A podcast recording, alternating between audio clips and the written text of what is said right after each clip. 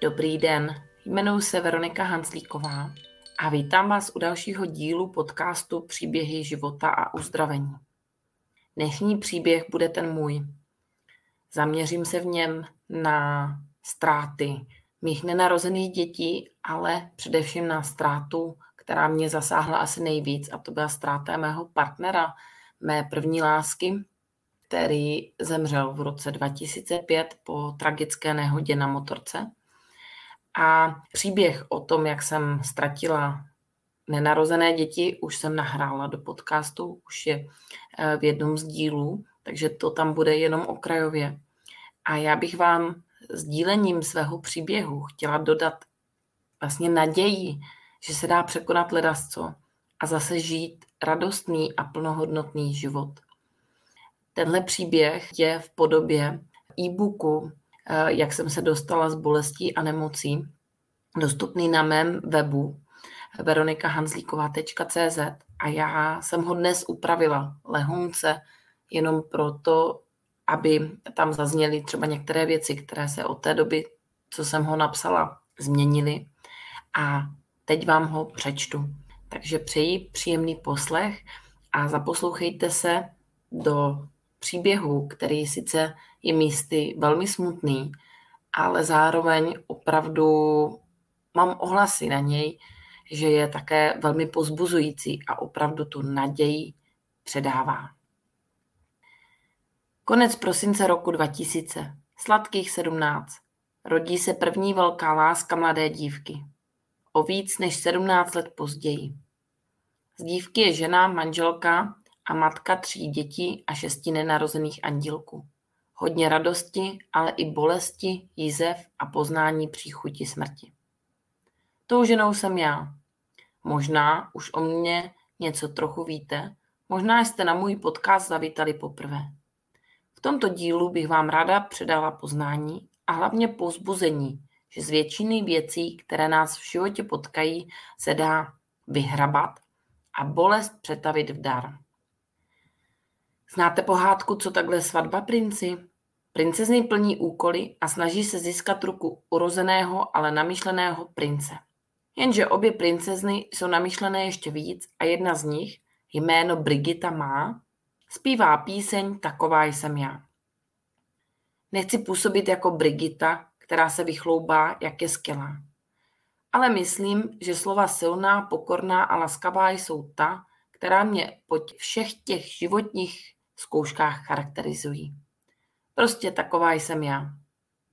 Dlouho jsem zvažovala, jestli můžu hovořit o svém životním příběhu. Jenže se mi začátkem roku 2018 ozvala redaktorka ze slovenského časopisu Lena, jestli bych o svém příběhu nepovykládala jejich čtenářům. A bylo rozhodnuto. Ano, můžu, vlastně dokonce musím. Pro vás všechny, kteří jste zažili bolestivou ztrátu milované osoby, nebo jste někdy slyšeli z úst lékařů slova o velkých zdravotních problémech, které máte nebo vás čekají. Nebo pro ty, kteří máte diagnostikovanou chronickou nemoc. I pro ty z vás, které jste přišli nějakým způsobem o nenarozené miminko. Můj příběh by se dal zhrnout slovy příběh jedné ženy a devíti dětí. Na konci roku 2017 jsem bilancovala uplynulý rok a úžasem nad nádherou vůní a energií tehdy měsíční dcerky jsem téměř zapomínala dýchat. Ale v mnoha předchozích letech jsem na konci roku plakala. A to i v roce 2014, kdy se mi narodilo vytoužené dítě syn Pavel. Ten samý rok v listopadu odešla do nebe moje babička, která mi z mých prarodičů věnovala nejvíc svého času. Naučila mě zpívat a hrála se mnou moje oblíbené stolní hry, když nikdo jiný z rodiny nechtěl. V letech 2005 až 2016 jsem postupně truchlila nad smrtí své první lásky prarodičů i nenarozených miminek, která jsem na tento svět přišla jen na pár týdnů prvního trimestru. Díky tomu jsem ale bohatší o poznání, že každá bolest má svůj začátek a konec. Největší propady a v úvozovkách humusy se objevují ve chvílích, kdy je nejméně čekáme a máme pocit, že už jsme to vše zvládli. je možné znovu najít lásku, zdraví nebo alespoň zdravotní pohodu. Když mi bylo 17, poprvé jsem se držela s nějakým klukem za ruku a cítila se zamilovaná. Když mi bylo 17, poprvé jsem dostala pusu, ale ne takovou tu ze školky. Byl to políbek, po kterém každá dospívající dívka touží. Bylo mi 17 a jemu 16. Potkali jsme se na letním dětském táboře jako personál. Já jako uklízečka, on jako táborový praktikant. Bylo to fajn, jenže jsme od sebe bydleli daleko a láska z mojí strany postupně vyprchávala. Brzy poté to přišlo. Ta láska, ze které se vám podlamují kolena a třepotají se motýlci v břiše. Byl to on, jmenoval se Petr. V prosinci roku 2000 jsme se potkali na diskotéce a začalo to mezi námi jiskřit. O pár dní později, hned po Vánocích, jsme spolu začali chodit. Zatímco on byl pro mě do té doby neznámý, já pro něj neznámá nebyla. Alespoň na dálku ne. Kamarádovi, který mě trochu víc znal, prý pár měsíců předtím říkal, tak tuhle jednou budu mít. Ten mu ale odpověděl, zapomeň, ta je na tebe moc chytrá. Nevím, jestli jsem byla na něj moc chytrá. Rozhodně jsem se však zamilovala do veselého, bezvadného kluka s nádherně odstátýma ušima. Měl srdce na dlani a velmi upřímnou povahu ve znamení střelce. Byla to láska, která měla vyústit svatbu. Dovedla jsem si představit, že si ho jednou vezmu a budu s ním mít děti.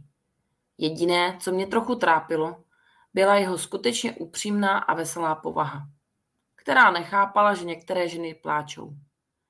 Já mezi takové patřila. Pláč byl a ještě někdy je mým způsobem, jak zpracovat emoce. Často jsem plakala v úvozovkách jen tak, nebo v závislosti na prožívaném stresu, třeba se školou, nebo když Petr vystřelil svůj upřímně drsný a nechtěně ostrý střelcovský šíp, který dokázal zraňovat. Postupně jsem se naučila neplakat, nebo jen málo. Až na psychoterapiích kvůli nemoci zvané ulcerozní kolitída jsem zjistila, jak mi neplakání ubližovalo. Pláčem jsem totiž od dětství uvolňovala předtlaky a jakousi vnitřní přecitlivělost. Jenže postoj být stále veselá se mi nevyplatil. Neprojevené emoce a stres se mi bohužel uložili v podobě nemocí do těla. Samozřejmě, to není jediný důvod mých zdravotních problémů, ale jen jeden z mnoha faktorů.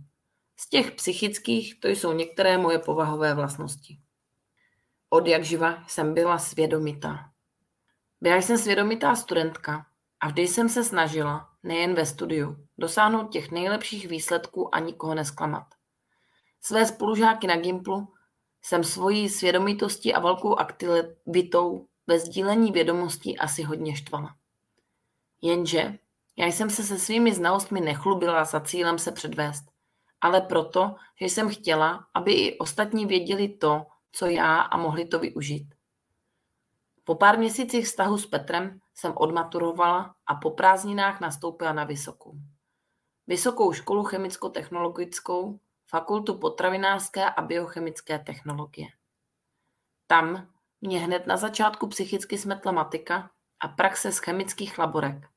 Sice jsem nakonec do druháku postoupila a dokonce se slušnými známkami, ale byla jsem ze sebe vnitřně nešťastná. Na Gimplu jsem měla téměř samé jedničky a tady jsem patřila mezi průměr. Do toho se přidali časté bolesti hlavy a zad, na které jsem polikala snad každý týden i balgin. Víte, že léky s obsahem léčivé látky ibuprofen mohou způsobit záněty v zažívacím traktu? To jen tak na okraj. Sice mi Ibalgin nespůsobil samotnou zánětlivou chorobu tlustého střeva, ale bolesti zad už možná byly předzvěstí něčeho většího. Například Bechtěrovovy nemoci, zánětlivého onemocnění páteře, moderněji zvaného spondylartritida.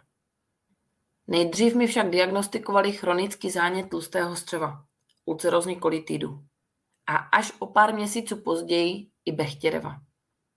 Na revmatologii mi následně vysvětlili, že se jedná o podobnou kategorii onemocnění a že se prokázaný gen pro spondylartritidu u mě pravděpodobně projevuje spíš v podobě zánětů ve střevě. Začala jsem rehabilitovat a hlavně cvičit. Protažení těla a postupně i fyzioterapie, čikung další jemné pohybové aktivity se staly součástí mého života. Druhy sportu, jako je aerobik, tenis a volejbal, naopak z mého života vymizely. Těžko říct, na kolik procent pomohl vzniku obou chorob stres ze školy a moje psychické nastavení. A na kolik zdravotní problémy v podobě alergií a problémů s imunitou už od dětství. Rozhodně mi však nepomohlo ani několika hodinové cestování každý týden z Prahy na Moravu a zpátky a taky špatná strava.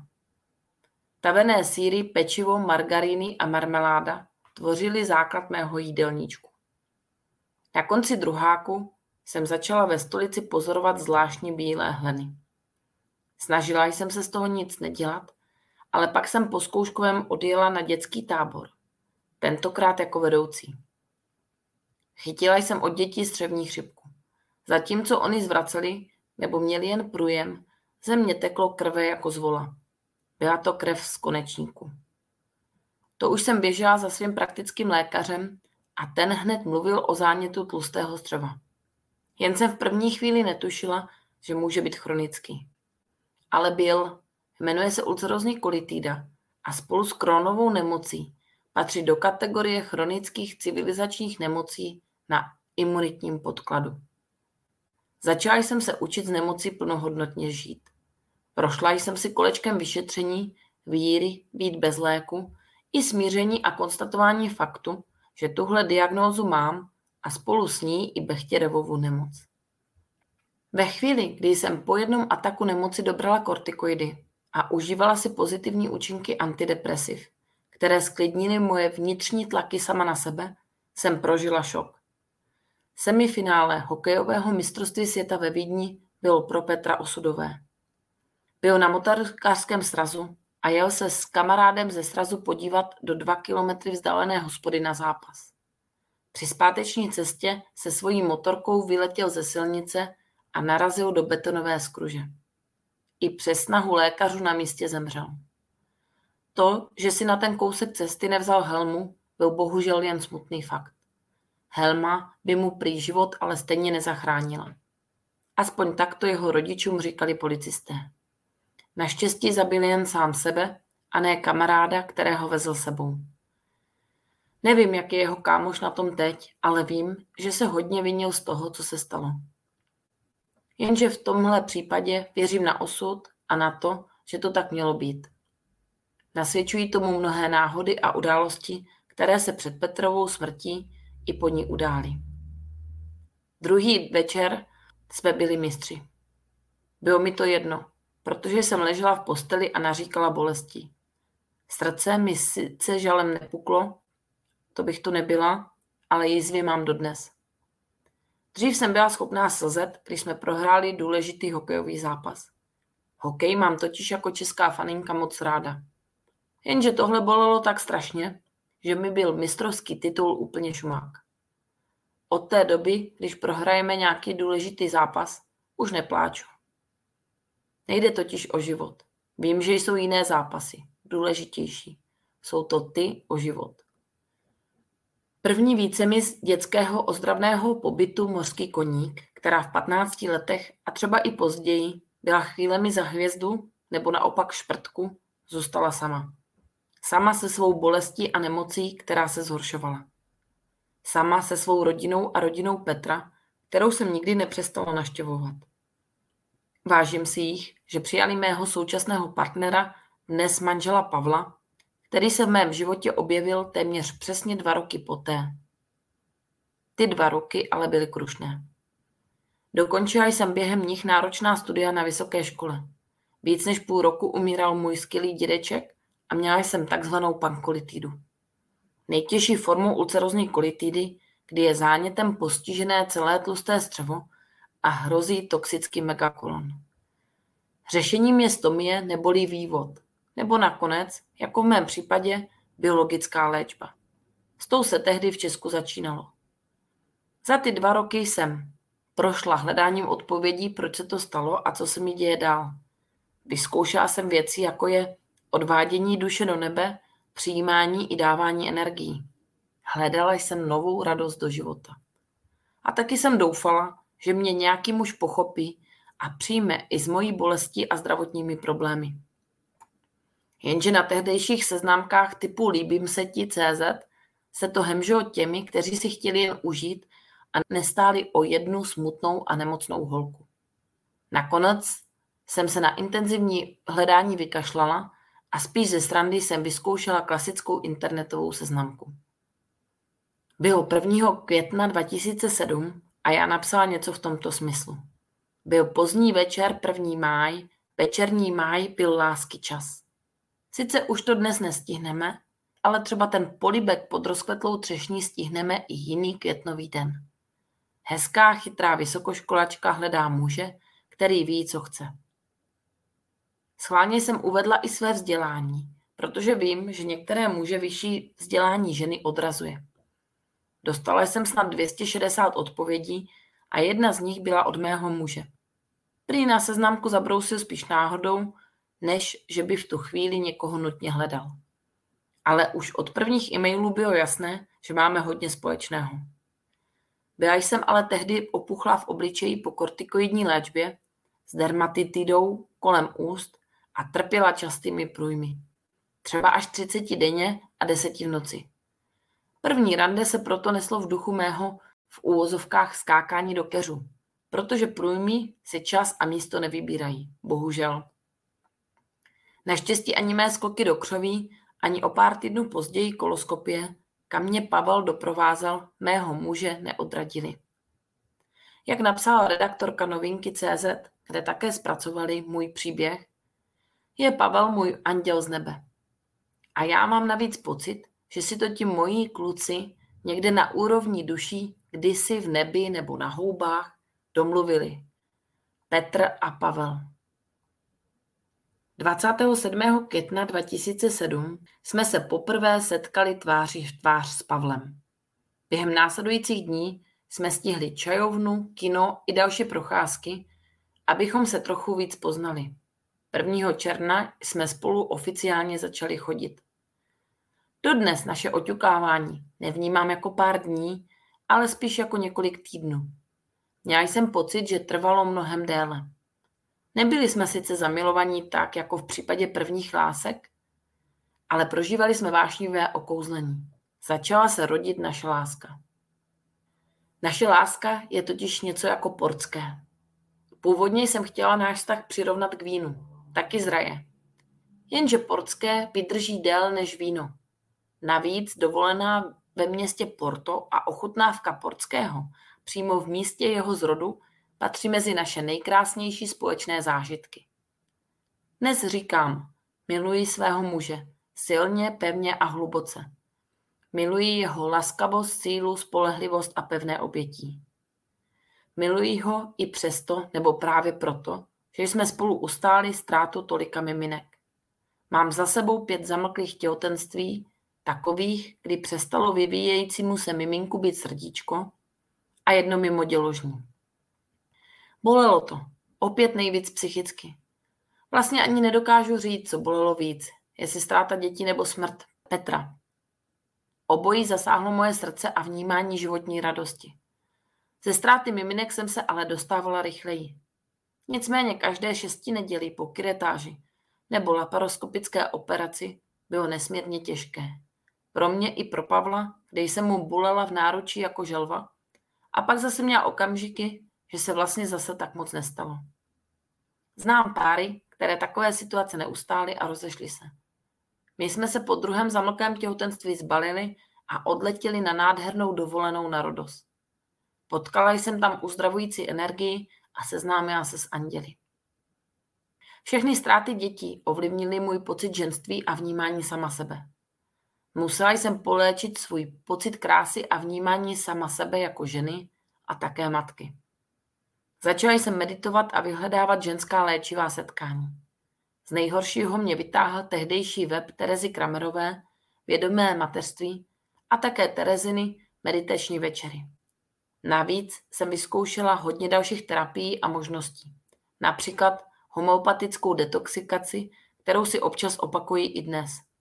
Vidím u ní totiž hodně dobrých výsledků na mou kondici i zdraví mých dětí.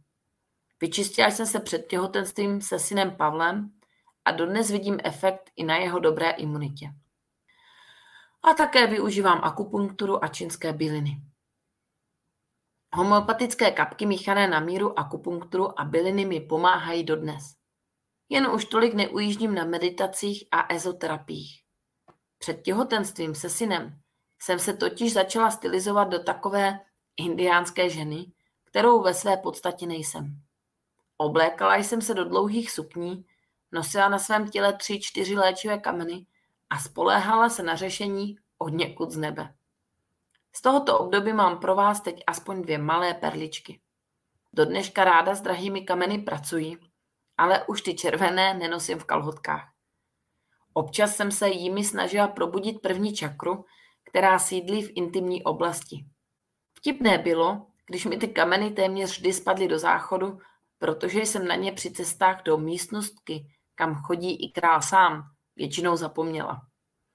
Zajímavou zkušeností byl také výlet do Michalovcu, na východním Slovensku. Naštívila jsem tam kamarádkou doporučenou léčitelku, která mě čistila skrze svíčky a byliny. Dokonce jsem se pak v přesně rozepsaném schématu doma koupala ve směsi jí namíchaných bylin. Použité byliny se pak musely hodit v ten samý den do půlnoci do tekoucí vody.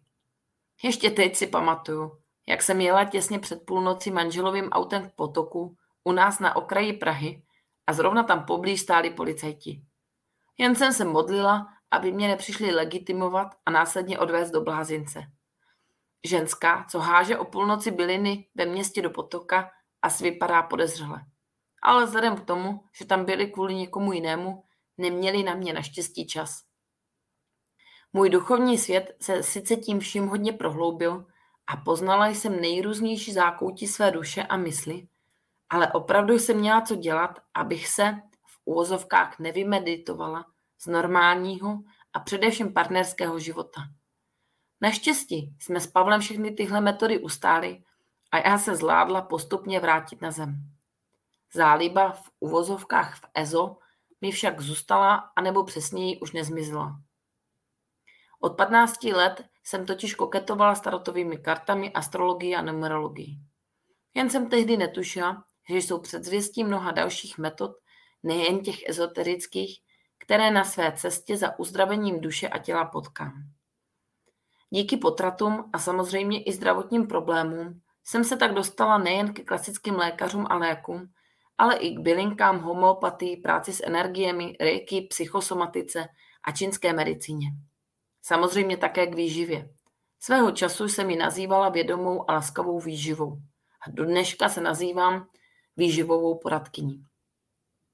Dlouho jsem totiž hledala, co mám kvůli zánětům ve střevech jíst.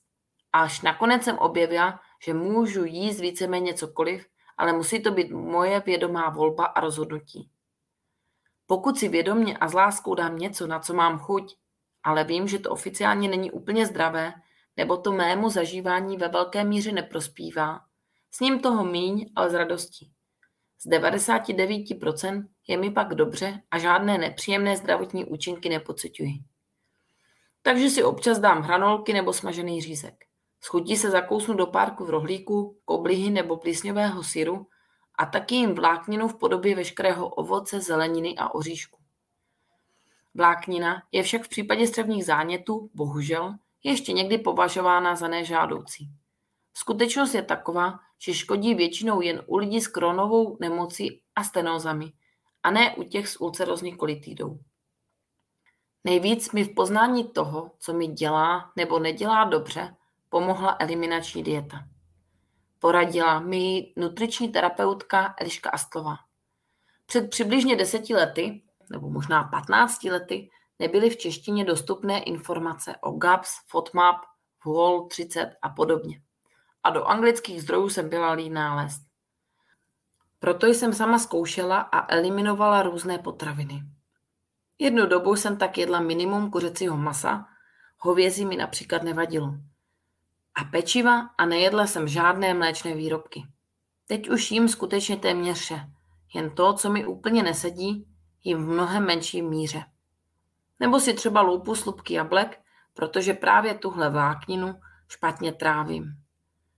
Tuto svoji cestu i zhodnocení všech současně známých diet jsem popsala v e-booku a ve videokurzu, kdy e-book je součástí právě videokurzu, který se jmenuje Ulcerózní kolitída a Kronova choroba, jak žít a jíst kvalitně.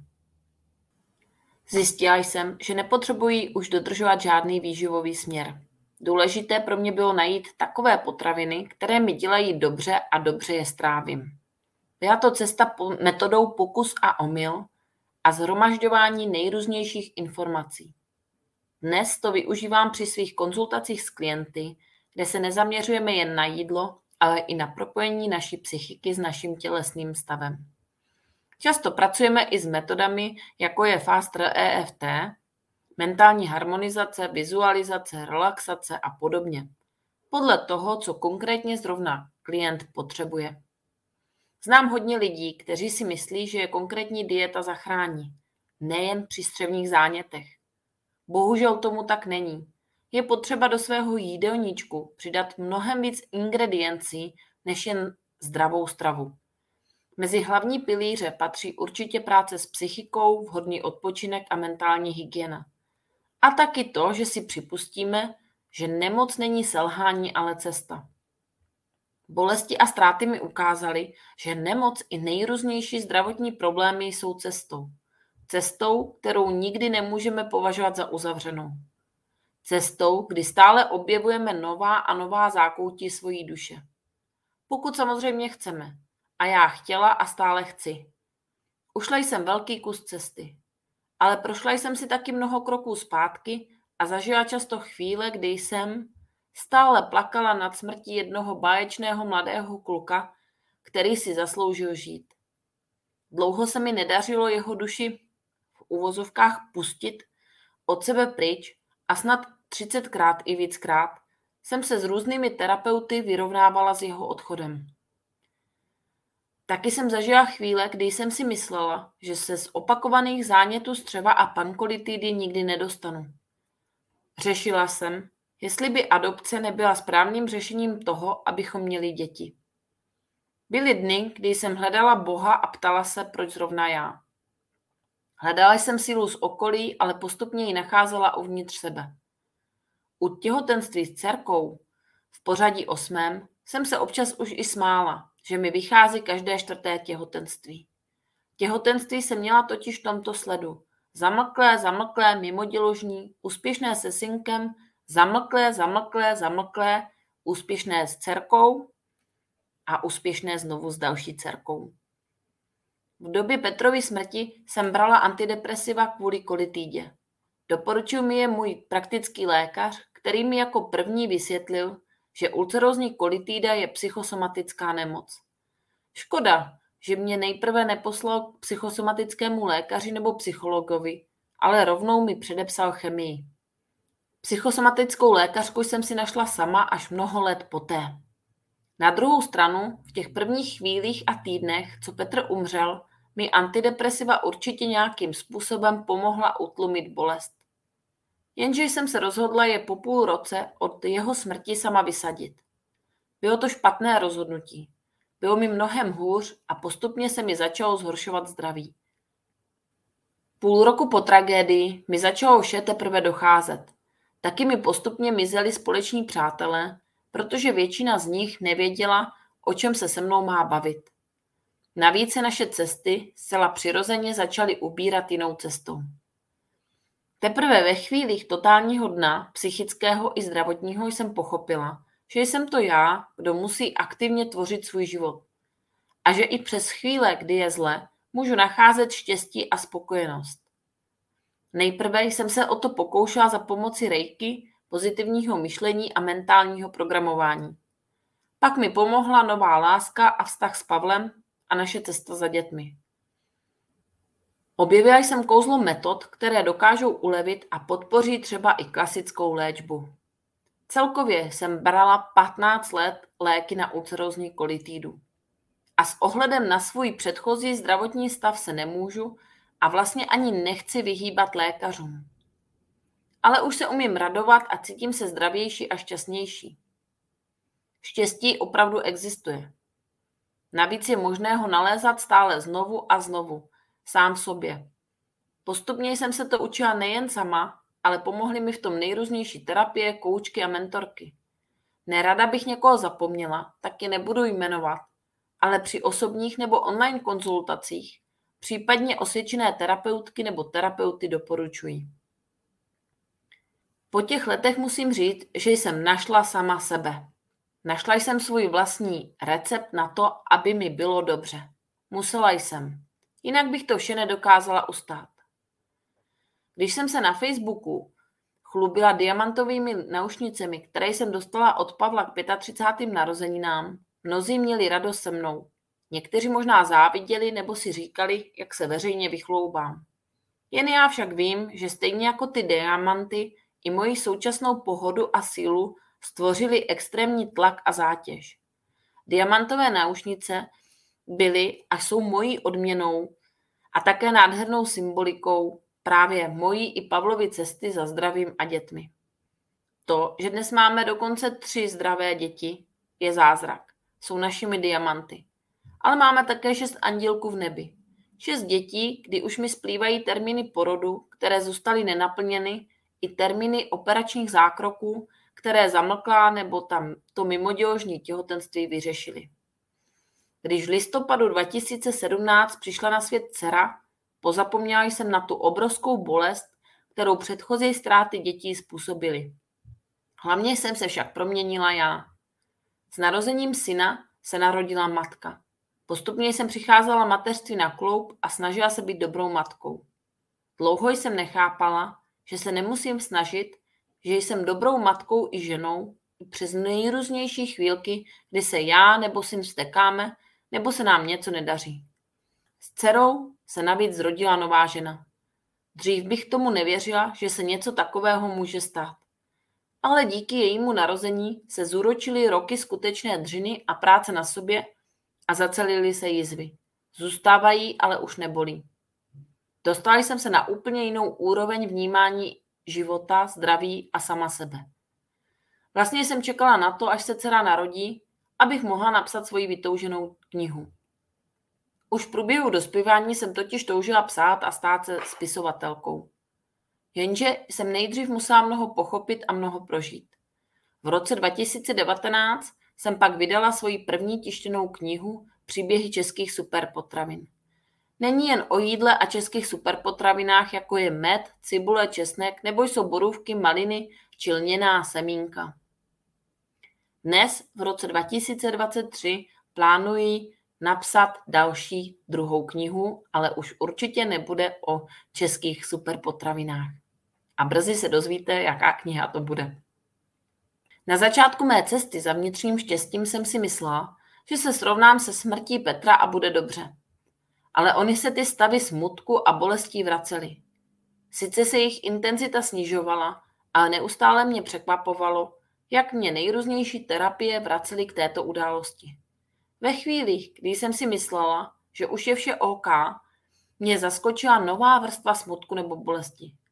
To samé probíhalo i při léčbě ulcerózní kolitidy nebo po těhotenských ztrátách. Vždycky jsem se vyšplhala nahoru, aby mě v zápětí něco srazilo o kousek zase dolů. Hodně mě to štvalo a stále jsem čekala, kdy už bude dobře.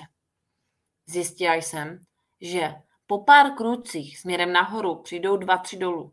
Ale důležité je, že ve výsledku jsme v plusu. Postupně se dostaneme o kousek dál, než jsme byli na začátku. Ale ta cesta prostě nikdy nekončí. Jedině smrtí. Taky jsem zjistila, že je důležité si někdy chvilku, jindy déle dopřát oddech. Ať už v seberozvoji, zdravé stravě, nebo touze být spokojený a šťastný. Ono i to spadnutí do toho, co je hnědé, má svoje výhody. Hlouběji už to nejde a pak se můžeme odrazit směrem nahoru. Dovolme si tedy odpočinek nebo i ty dva, tři krůčky dolů. Po Petrově smrti mi hodně pomohlo, když se mě někdo upřímně zeptal, jak se mám, nebo mi napsal, že na mě myslí.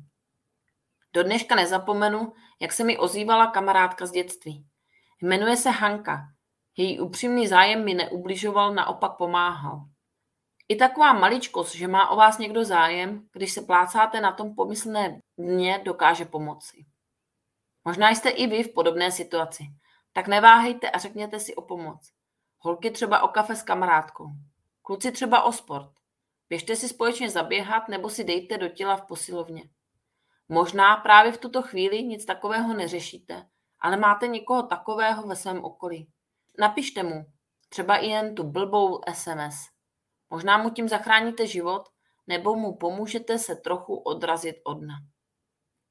Přeji vám, abyste objevili svoji vnitřní lásku a sílu. Nebojte se požádat třeba o pomoc anděli, ať už ty lidské, nebo ty skutečné, které většina z nás nevidí. Ani já ne. Zatím. Věřte, že se nic neděje náhodou a dokážete zvládnout vše, co vám pán Bůh naloží. On nám totiž nenaloží nic, co bychom nebyli schopni zvládnout. Možná skončím dneska trochu pateticky, ale mám vás ráda. Věřím, že jsem vám svými slovy vetkla do duše naději a ne smutek a těším se, až mi napíšete.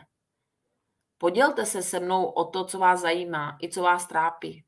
Napište mi na verča.veronikahanzlíková.cz nebo se podívejte na moje stránky veronikahanzlíková.cz, kde najdete nabídku konzultací a dalších věcí, produktů, kde se se mnou můžete potkávat a čerpat tu sílu, naději a lásku přímo ode mě. Přeji vám krásný den.